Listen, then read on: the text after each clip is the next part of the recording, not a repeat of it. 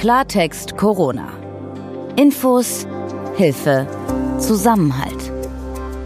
Ein Podcast von gesundheithören.de und der Apothekenumschau. Einen schönen guten Tag. Heute sprechen wir mit der Professorin Marilyn Addo. Sie ist eine der führenden Forscherinnen im Kampf gegen Corona. Und momentan führt sie eine Studie mit Remdesivir durch. Das ist ein Mittel, das eigentlich gegen Ebola erfunden wurde. Und die Hoffnung gerade ist, dass es auch gegen Covid-19 eingesetzt werden könnte. Außerdem beantworte ich wieder Ihre Fragen, die Sie uns über redaktion.gesundheit-hören.de haben zukommen lassen. Mein Name ist Dr. Dennis Ballwieser. Ich bin Peter Glück und gesundheithören.de gehört zur Apothekenumschau. Und wir versorgen Sie mit seriösen, gut verständlichen und aktuellen Informationen. Heute ist Freitag, der 24. April 2020. Dennis, viele Menschen sind immer noch unsicher, wie man sich genau infizieren kann, also was gefährlich ist und was nicht. Eine Hörerin fragt uns, ist das Virus überhaupt über die Haut übertragbar? Und ist es gefährlich, eine Zeitung zum Beispiel anzufassen, die der Nachbar auf die Terrasse gelegt hat? Theoretisch ist das möglich, gefährlich ist es in der Praxis nicht. Der häufigste Weg für eine Infektion ist, wenn eine erkrankte Person Viren aushustet in so einen Sprühnebel und ich atme das dann ein, also die sogenannte Tröpfcheninfektion.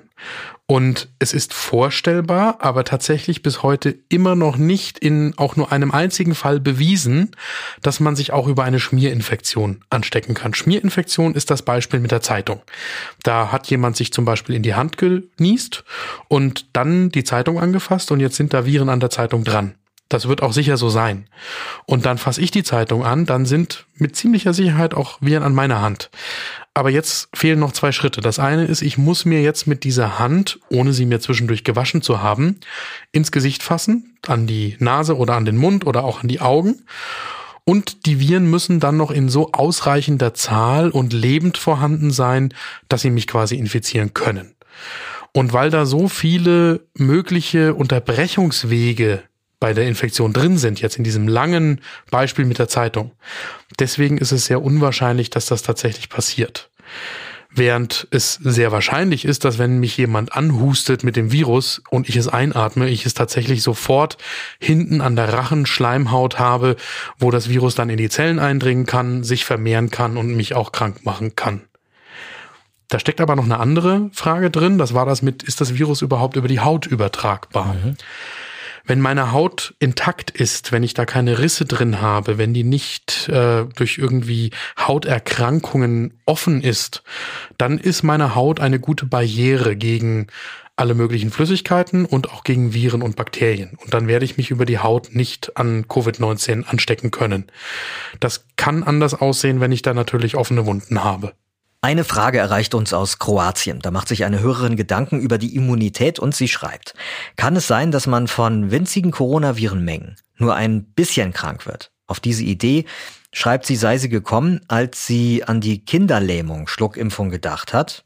Also, wenn man ganz, ganz kleine Mengen an Coronaviren bewusst zu sich nähme, wäre man dann vielleicht immun? Das ist die Frage. Dennis, was hältst du davon? Also in der Frage steckt ja schon so ein kleiner Kern drin, wie eine Impfung tatsächlich funktioniert, nämlich dass man das körpereigene Abwehrsystem, das Immunsystem mit den Viren in Kontakt bringt und sich dann Antikörper bilden im Körper gegen dieses Virus.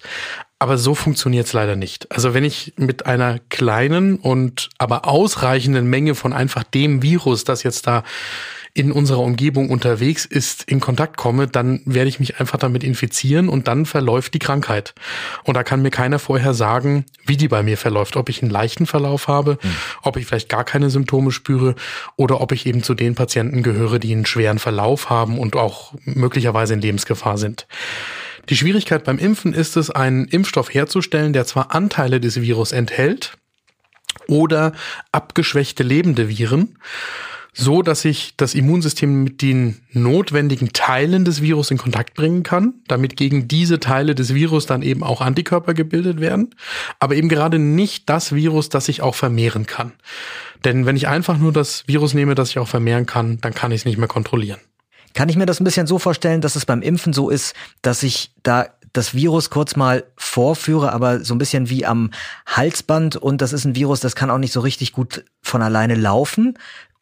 Das zeige ich dem Körper, damit er irgendwie eine Idee entwickelt, wie er sich gegen dieses geschwächte Virus zur Wehr setzen kann. Und im Gegensatz dazu ist das echte Virus halt in der Lage, richtig einen Marathon auch noch in hoher Geschwindigkeit zu laufen. Und, und gegen so ein Virus kann ich kaum was entgegensetzen.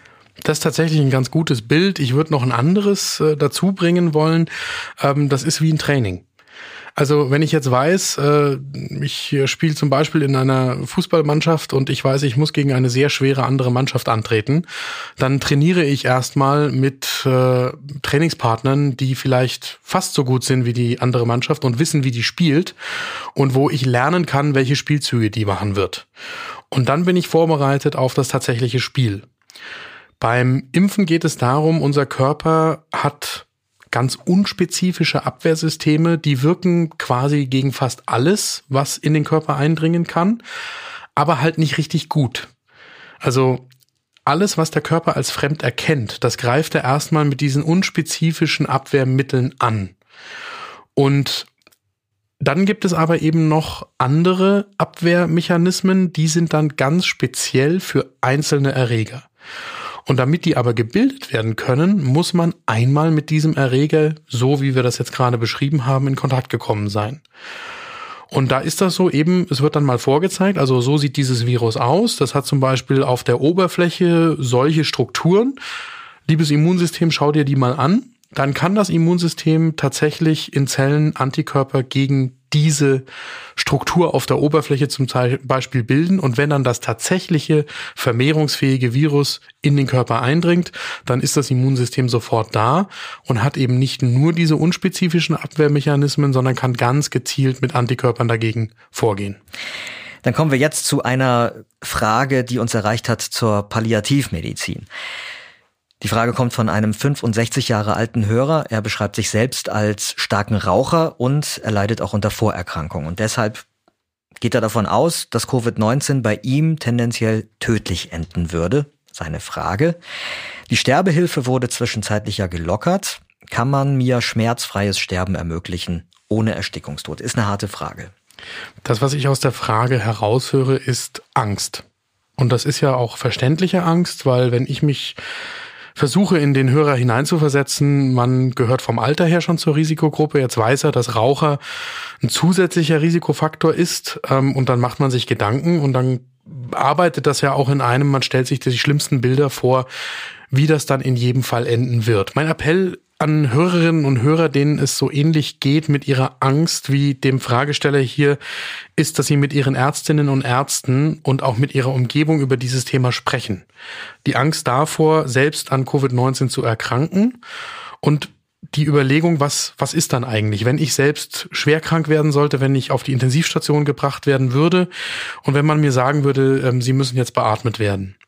Wir haben in der Folge 20 vom Podcast, die Sie sicher auch in den Portalen und bei uns auf der Webseite gesundheit-hören.de herunterladen können, mit Dr. Tankrit Stöbe von den Ärzte ohne Grenzen gesprochen. Und der hat das im Gespräch auch nochmal hervorgehoben, dass es darum geht, gerade in solchen Situationen sich jetzt Gedanken zu machen, was will ich denn für den Fall, dass ich tatsächlich so schwer krank sein sollte, dass es bei mir persönlich um Leben und Tod geht und wie ich sterben würde. Denn Erstmal steht im Raum die Frage, ist das Risiko bei dem einen Patienten denn tatsächlich so hoch? Das kann jetzt nur die behandelnde Ärztin, der behandelnde Arzt einschätzen. Und aufgrund des Wissens über die Vorerkrankungen kann man dann vielleicht auch viele Ängste schon nehmen. Und wenn es aber tatsächlich so ist, dass man sagt, ja, das Risiko ist bei Ihnen wirklich sehr, sehr hoch und Sie haben vielleicht auch noch andere Vorerkrankungen, weshalb es Wichtig wäre jetzt darüber zu sprechen, wie man am Lebensende damit umgeht, mit den Möglichkeiten der Intensivmedizin.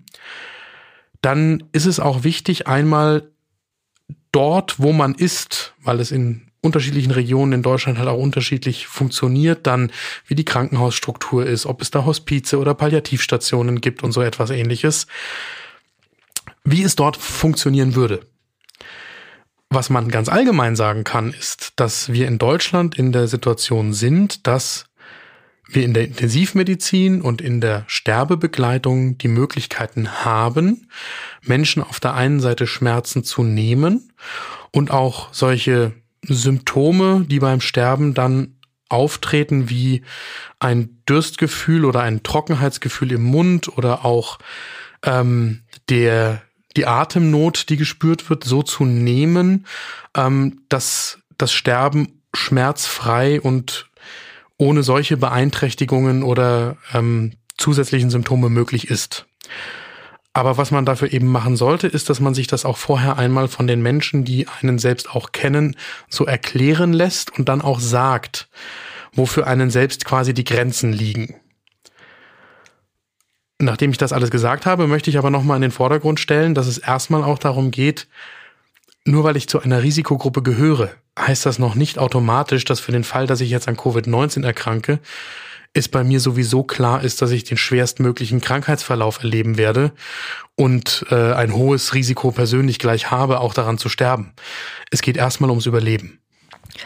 Wir bleiben bei Ängsten, Sorgen und auch beim Tod. Eine Hörerin aus Andernach denkt darüber nach, wie wir eigentlich mit den sterblichen Überresten derer umgehen, die Covid-19 nicht überleben. Und sie fragt, was passiert eigentlich mit den Corona-Toten? Werden sie verbrannt?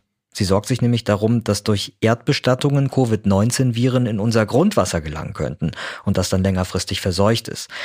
Jetzt ist das nicht unbedingt dein Fachgebiet als Arzt, aber du hast dich da trotzdem mal für uns schlau gemacht. Da stecken eine ganze Menge verschiedene Themen jetzt drin. Das erste ist mal, ähm, wenn jemand mit einer Infektionskrankheit stirbt, dann ist auch die Leiche erstmal infektiös. Jetzt haben wir vorhin schon äh, darüber gesprochen, das haben wir auch mehrfach schon im Podcast hier thematisiert, dass die wahrscheinlichste Infektion eben die Tröpfcheninfektion ist. Und das Risiko sinkt natürlich, wenn der Mensch aufgehört hat zu atmen. Weil normalerweise reden wir hier immer darüber, dass es darum geht, dass da eine, ein Sprühnebel beim Ausatmen oder Husten entsteht. Die Leiche hustet nicht mehr. Das heißt, nach dem Tod ist das Infektionsrisiko, das von der Leiche ausgeht, erstmal deutlich niedriger als äh, vom lebenden Menschen. Dann ist da die Frage, äh, was passiert denn jetzt? Wie macht das zum Beispiel der Bestatter? Also Bestatter halten grundsätzlich sich an Hygieneregeln und ähm, arbeiten natürlich auch sonst so, dass sie sich an potenziell ansteckenden Krankheiten bei ihrer Arbeit nicht anstecken können. Es ist aber beides möglich, was hier angesprochen ist. Also man kann sowohl eine normale Erdbestattung im Sarg machen, man kann auch eine Feuerbestattung machen. Das geht beides. Und das ist deswegen möglich, weil von der Leiche und den Viren, die in der Leiche drin sind, jetzt für das Erdreich und für das Grundwasser keine Gefahr ausgehen. Das eine ist, wenn die Viren erstmal im Grundwasser ankommen wollten, dann müssten sie so weit runter, dass man da in den sauerstofffreien Zonen im Erdreich ist und da überleben auch Viren und Bakterien nicht. Das heißt, ich muss mir bei dem Trinkwasser, das bei mir zu Hause aus der Leitung kommt, keine Gedanken machen. Da sind keine SARS-CoV-2-Viren drin. Jetzt gäbe es noch die Möglichkeit eines Badesees in der Öffentlichkeit ähm, oder von Abwassern, die aus den Wohnhäusern in die Kanalisation gehen und dann in Kläranlagen kommen und dann in irgendwelche Flüsse abgeleitet werden oder ins Meer.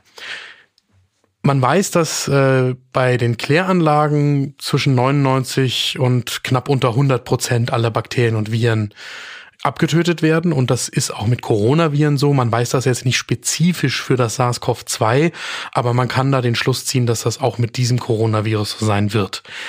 Und bei der Frage des Badesees, also da weiß man, dass Coronaviren allgemein nicht sonderlich lange im Wasser überlebensfähig sind. Und das weiß man jetzt auch wieder nicht genau für dieses SARS-CoV-2 in einem Badesee, aber man kann den Rückschluss ziehen, dass das auch bei diesem Coronavirus so sein wird. Und deswegen würde ich mir ganz zusammenfassend gesagt beim Kontakt mit Wasser keine Gedanken über die Gefahr von Coronaviren machen. Der medizinische Kampf gegen Corona läuft auf Hochtouren und überall auf der Welt versuchen Wissenschaftlerinnen und Wissenschaftler sowohl ein Medikament als auch einen Impfstoff zu finden. Bei der Suche nach Wirkstoffen greift die Forschung auf bereits vorhandene Arzneimittel zurück und testet jetzt, ob die bei Covid-19 helfen könnten. Ein solches Mittel heißt Remdesivir und das ist ursprünglich gegen Ebola entwickelt worden.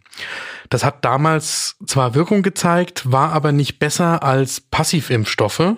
Und jetzt hoffen Wissenschaftlerinnen, dass es gegen SARS-CoV-2 helfen könnte. Darüber sprechen wir heute mit Professorin Dr. Marilyn Addo. Die leitet an der Uniklinik Hamburg-Eppendorf die Infektiologie und arbeitet auch am Deutschen Zentrum für Infektionsforschung. Und sie untersucht unter anderem dieses Remdesivir in einer Studie, während sie parallel noch an einem Impfstoff gegen das neue SARS-Virus forscht. Frau Professorin Addo, vielen Dank, dass Sie sich Zeit nehmen für ein Gespräch mit uns. Gerne, ich grüße Sie. Sie arbeiten momentan an einer Studie mit dem Mittel Remdesivir als Wirkstoff gegen Corona. Das ist ja eigentlich ein Mittel, das gegen Ebola eingesetzt werden sollte. Wie ist man denn auf die Idee gekommen, dass es jetzt auch bei Covid-19 helfen könnte? Also das Medikament Remdesivir ist ja ein Mittel, das breit gegen Viren wirken kann. Also Ebola ist ein Virus, aber es hat auch ähm, Aktivität gegen andere Viren gezeigt, unter anderem gegen SARS und MERS-Coronavirus. Und insofern gibt es Daten aus dem Labor oder auch aus Tiermodellen mit anderen Viren, die gezeigt haben, dass es da zu einer Verbesserung der Lungenfunktion zum Beispiel in MERS-infizierten Mäusen gekommen ist. Insofern hat man da darauf geschlossen, dass auch äh, für SARS-Coronavirus 2 eine Wirksamkeit da sein könnte und die ist dann im Labor auch schon belegt worden, aber nur im Labor und noch nicht im Tiermodell. Das heißt, man macht sich hier zunutze, dass die Viren zwar schon unterschiedlich sind. Und ähm, wenn man jetzt ganz spezifisch was gegen das SARS-2 suchen würde, wäre das vielleicht nicht das Richtige, aber die haben auch verwandte Eigenschaften und da würde das Remdesivir dann helfen.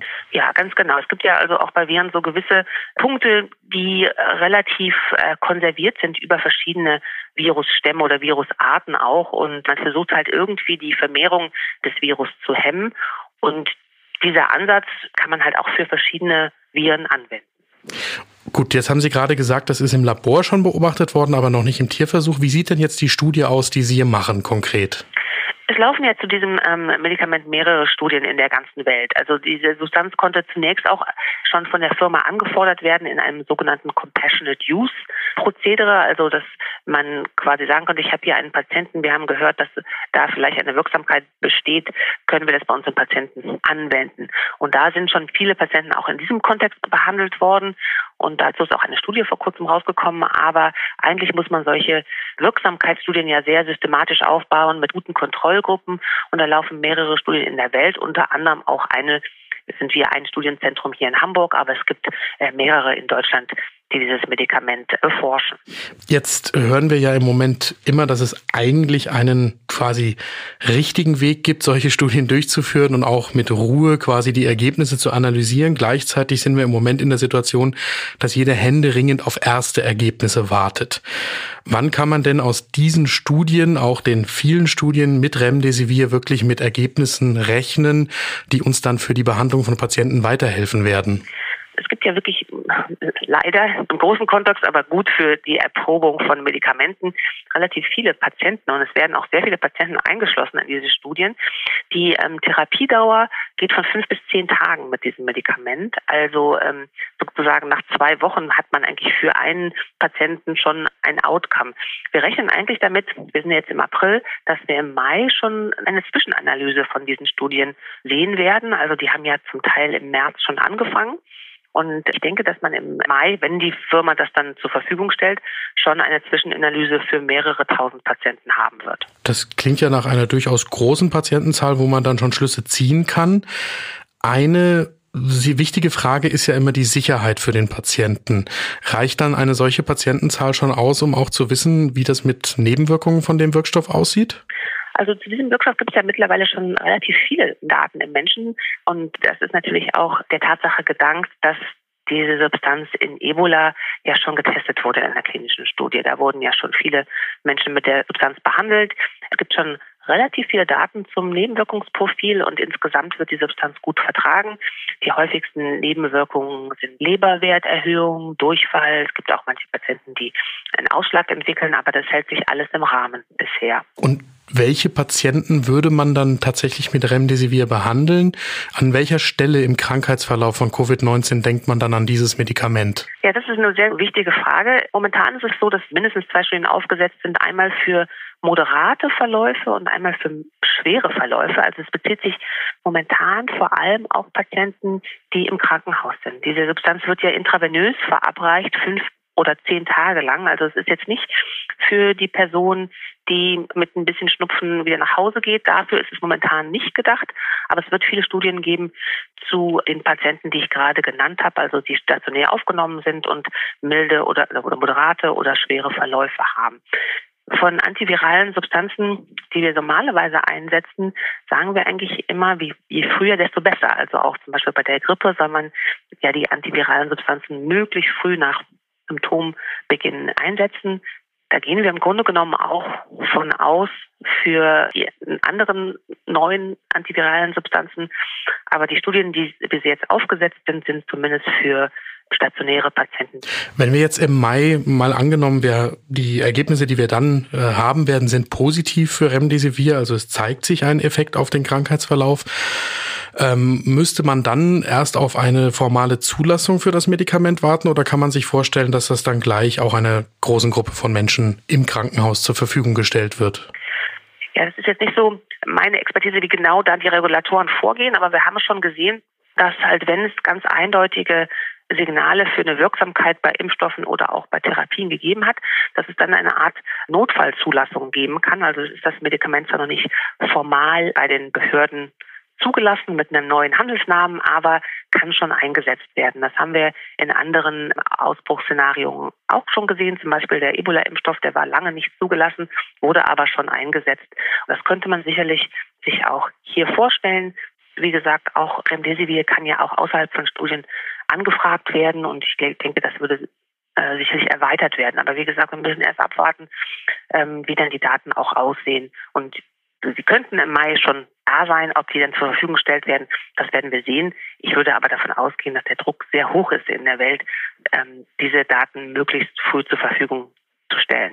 Ich würde gerne noch einen Punkt ansprechen. Sie selbst haben ja auch an einem Impfstoff äh, mitgeforscht oder forschen immer noch mit an einem Impfstoff gegen das SARS-Coronavirus 2. Können Sie uns da zum Stand der Forschung etwas sagen? Es gibt ja sehr, sehr viele ähm, Impfstoffansätze. Die Zahl ist eigentlich ansteigend. Also ich glaube, wir sind jetzt schon bei über 70 verschiedenen Impfstoffen, die in der ganzen Welt entwickelt werden diese Impfstoffentwicklung, die wird, glaube ich, von allen als zu langsam immer noch ähm, empfunden. Aber man muss immer wieder sagen, so schnell wie diese Impfstoffentwicklung bisher vorangeschritten ist, gab das das eigentlich noch nie. Also das, das halt im Dezember ein, neuer Erreger gefunden wird und dann im März äh, in den USA schon die erste Probandin einen Impfstoff quasi in den Arm äh, injiziert bekommen hat. Das hat es noch nie gegeben in der Welt. Und diese Studien, die halt im März schon angefangen haben, sind halt basieren dann auf ähm, Impfstoffen, die einfach hergestellt werden können, also RNA-Impfstoffe. Und gestern ist ja auch hier die erste deutsche Studie, sagen, vom PAI genehmigt worden, vom Paul-Ehrlich-Institut. Ähm, wir selber arbeiten an einem Impfstoff, der auf dem Prinzip eines viralen Vektors äh, basiert. Wir haben einen solchen Impfstoff mit den Kollegen des Deutschen Zentrums für Infektionsforschung auch für MERS, das andere Coronavirus oder eins der anderen schwerwiegenden Coronaviren äh, entwickelt. Und die gleiche Plattform entwickeln wir auch jetzt für SARS-Coronavirus 2. Das heißt, Sie ähm, nehmen ein anderes Virus und das transportiert dann quasi Informationen von diesem neuen SARS-Virus in den Körper und dagegen bildet der Körper dann Antikörper. Ganz genau. Und können Sie da abschätzen, das ist klar, dass diese Arbeit Zeit in Anspruch nimmt. Äh, da sprechen wir dann eher von dem Jahr 2021, wenn so etwas verfügbar sein wird. Ist das richtig?